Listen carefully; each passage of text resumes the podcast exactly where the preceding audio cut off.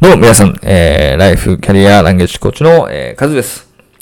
今回はですね、新しいシリーズのエピソード5という形形でですね、えー、私が英語学習をしていく、そして言語をですね、指導していくっていう中で初めて得た成功体験をですね、話していければと思います。まあ、前回までのエピソードをですね、えー、自分がこう自信が、英語学習自信がない中で学習方法とか模索していって、なかなかうまくいかない。フラストレーションが溜まっている時に、ある出会いですね、があって、それが、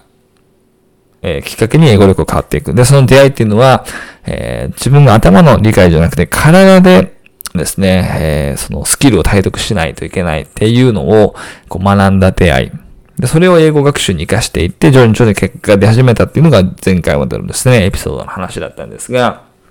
今回はですね、それを継続的に続けていくことによって、起こったまず一番最初の成功体験、えー、っていうのをですね、話させていただければと思います。で、えー、まず英語学習でのですね、えー、最初の成功体験になるんですが、それは、えー、目標、達、あの、設定した目標をクリアすることができたっていう話ですね。で、この目標が何かっていうと、これも前々ちょっとエピソードで話してたんですが、TOEIC の点数が785点だとか90点だとかちょっと忘れたんですが、800本当直前の点数を取れば、2年生の英語のクラスを取らなくてもいいっていうような、えー、単位認定の制度ですね。でそこになんとかですね、到達、えー、2年生である場合に到達しないといけなかったので、それを目指して学習してたんですが、見事ですね、そのトレーニング形式で学習を進めていった結果、その目標をですね、達成することができました。確か9月か10月ぐらいだったと思うんですが、9月か10月の時点で780点をですね、達成することができて、もう残り3ヶ月、4ヶ月ですね。まだ2年生まであったんですが、もうその時点でクリアできたって形ですね。で、その後もちろん、その後もずっと英語学習を続けていって、えー、もう大学2年生になるまでは800点レベルはもう超えていた。ですね。本番を受けてなかったと思うんですけど、もしとか受けても800レベルはですね、もう超えていって、目標をまず達成することができたって形ですね。で、その時にやっぱこう数値ですごくわかりやすかったので、こう、目標達成できたっていう初、初成功というか、初、なんていうんですかね。まあ、初、そうですね。初成功体験みたいなのを感じて、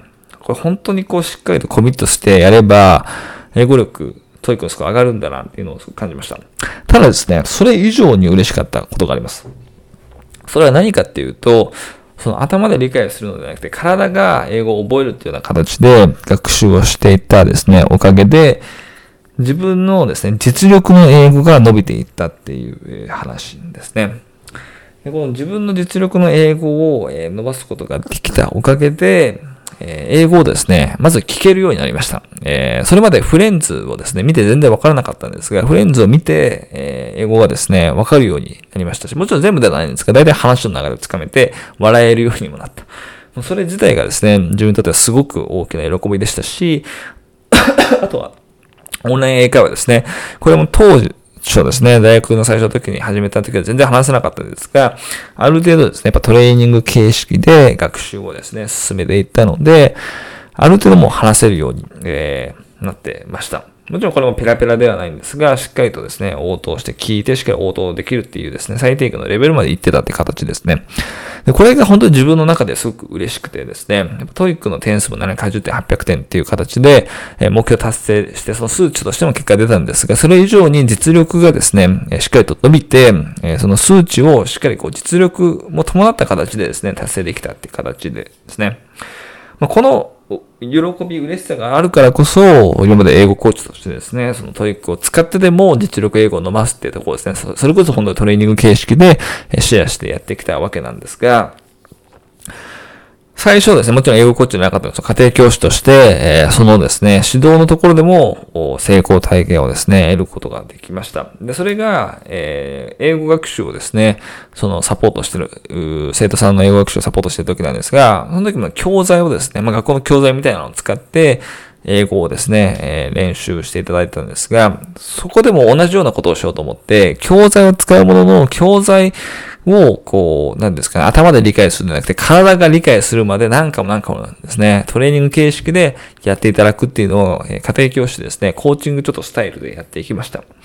その結果ですね、えー、今まで、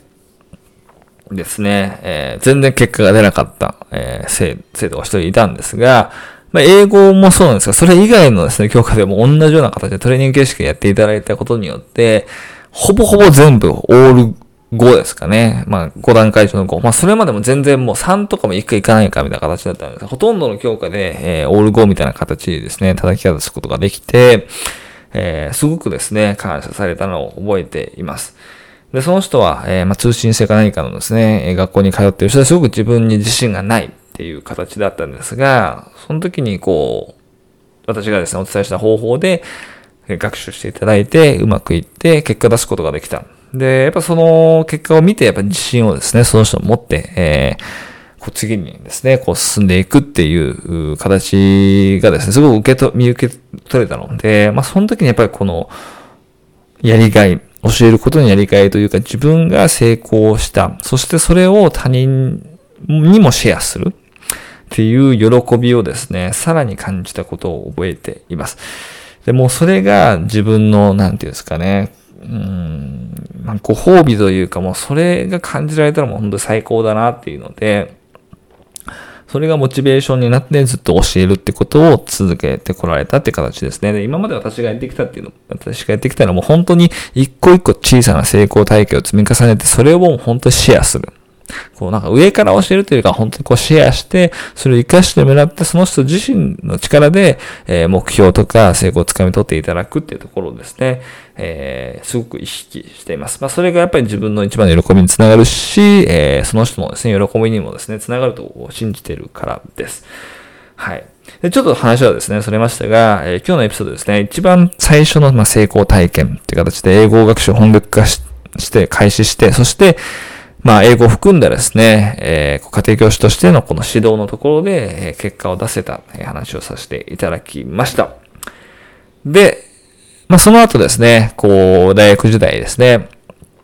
えー、いろいろ英語学習とか、まあ、言語指導のところをずっと続けていくんですが、その後、就職のですね、段階が、えー、来ます。この就職のですね、する段階でももちろん英語の学習とか英語指導のところがですね、ものすごく絡んできて、いろんなですね、えー、まあ、波乱というかですね、いろんな変化が起こっていくので、そこを次回のエピソードで話していければなと思います。それではですね、えー、今回のエピソードここまで聞いていただきありがとうございました。